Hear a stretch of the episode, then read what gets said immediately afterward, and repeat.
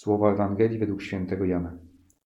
Gdy Jezus zmartwychwstały ukazał się uczniom nad jeziorem Genezaret, Piotr, obróciwszy się, zobaczył idącego za sobą ucznia, którego miłował Jezus, a który to w czasie uczty spoczywał na jego piersi i powiedział: Panie, któż jest ten, który cię zdradzi?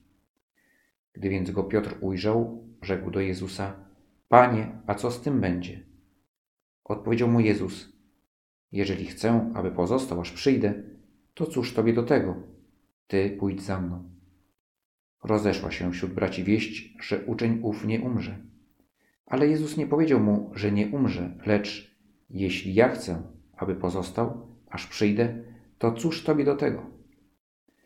Ten właśnie uczeń daje świadectwo o tych sprawach i on je opisał. A wiemy, że świadectwo jego jest prawdziwe. Jest ponadto wiele innych rzeczy, których Jezus dokonał, a które gdyby je szczegółowo opisać, to sądzę, że cały świat nie pomieściłby ksiąg, jakie trzeba by napisać. Wyobraźmy sobie tę scenę. Jezus idzie szybkim krokiem. Piotr idzie przy nim, starając się dotrzymać kroku, może troszeczkę jakby, jakby z boku, a równocześnie troszeczkę za nim. I rozmawiają. A za nimi, jak cień, idzie święty Jan. Jakby dawał do zrozumienia. Nie chce się wtrącać w tą rozmowę. Na pewno nie chce jej podsłuchiwać, ale chce być blisko Pana Jezusa. Więc idę trochę z tyłu, bo, bo teraz Pan Jezus rozmawia z Piotrem. Ja nie muszę rozmawiać. Ja chcę być po prostu blisko. To mi wystarczy. Piotr odwraca się, może lekko poirytowany, i tak sobie myśli, znowu ten młodziak jest tutaj. Coś pewnie chce. A może nie był poirytowany, a może, może po prostu poczuł po raz pierwszy z całą mocą, że teraz jest pasterzem. Że ma być dla pozostałych apostołów i dla wszystkich chrześcijan. Ma być ojcem, albo raczej obrazem Ojca Niebieskiego. Ma w miejsce Pana Jezusa mówić o Bożym Ojcostwie, ma być pasterzem, bo właśnie przed chwilą Pan Jezus to potwierdził w czasie rozmowy.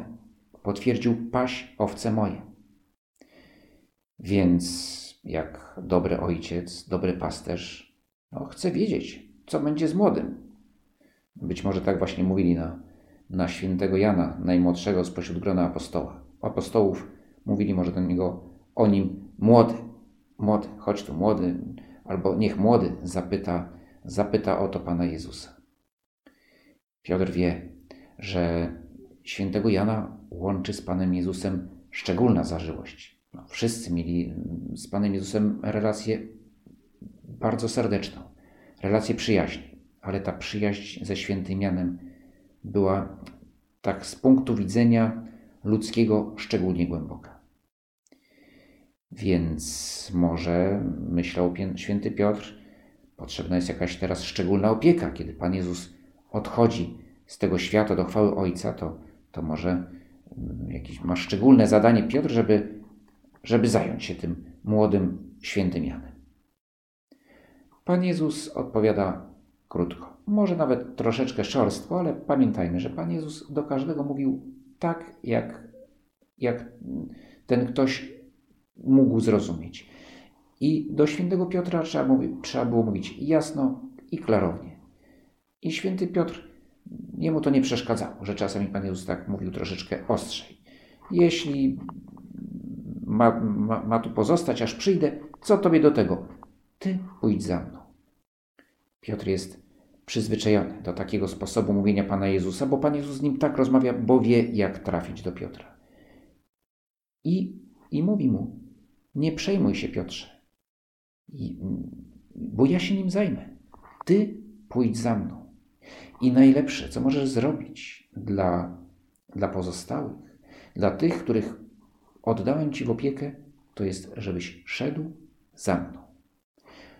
Gdy idziemy za Panem Jezusem, to jest to oczywiste, naturalne, że, że troszczymy się o innych i ta troska Piotra jest jest bardzo dobrym, jest znakiem tego, że, że idzie za Panem Jezusem. Ale też może czasami przejmujemy się za bardzo, tak jakby od nas wszystko zależało. A przecież los naszych bliskich, los tych, za których tu na ziemi odpowiadamy, jest tylko w jakiś sposób zależny od nas. Pośrednio, ostatecznie zależy od Boga. A więc, mówi Pan Jezus, Piotrze, nie przejmuj się. Ja, ja się świętym Janem zajmę. Gdy idziemy za Panem Jezusem, troszczymy się o innych, ale równocześnie y, wiemy, że, że Pan Jezus na pierwszym miejscu On się o nich troszczy. Ale przypatrzmy się tutaj postawie świętego Jana. Jest to bardzo znamienna, bardzo symboliczna scena, tak jak zresztą wszystkie sceny, które, które są opisane w jego Ewangelii, mają wymiar, choć zdarzyły się, są to fakty historyczne, to, to też niosą za sobą przesłanie ponadczasowe. Chociaż Pan Jezus darzy go szczególnym uczuciem, szczególną przyjaźnią, to jednak na czele apostołów jest Piotr. I Jan to całkowicie respektuje. Nie chce dla siebie żadnych przywilejów. Szanuje i słucha Piotra. To nie jest zresztą jedyna, jedyna taka sytuacja. E, przecież nawet po, po zmartwychwstaniu, rankiem w niedzielę wielkanocną, przybiega, przybiega święty Jan do grobu jako pierwszy i się zatrzymuje. Czeka na Piotra. Piotr ma wejść pierwszy. Jan szanuje Piotra, szanuje go i słucha, bo tak chciał Pan Jezus. Idzie za Panem Jezusem, ale, ale idzie za nim razem z Piotrem. I, I słucha się Piotra. Jeśli chcemy naśladować Pana Jezusa, słuchamy się Piotra. Wierność Panu Jezusowi oznacza wierność Piotrowi. Na pierwszym miejscu to rozumiemy jako Kościół. Kościół jako instytucja, jako ten widzialny Kościół, na którego czele stoi następca Piotra, papież. I w nim w sposób szczególny wyraża się Kościół. Ten Kościół tutaj na ziemi. A więc, jeśli chcę iść za Tobą, Panie Jezu, to, to idę za Tobą w Kościele. To najlepsza droga, najpewniejsza. Ostatecznie wszyscy w Kościele się znajdziemy, wszyscy, którzy idą za Panem Jezusem, nawet jeśli nie są w tym Kościele widzialnym, tutaj na ziemi, znajdą się w nim w niebie. Ale my jesteśmy w Kościele i dlatego tutaj na ziemi już jesteśmy w Kościele.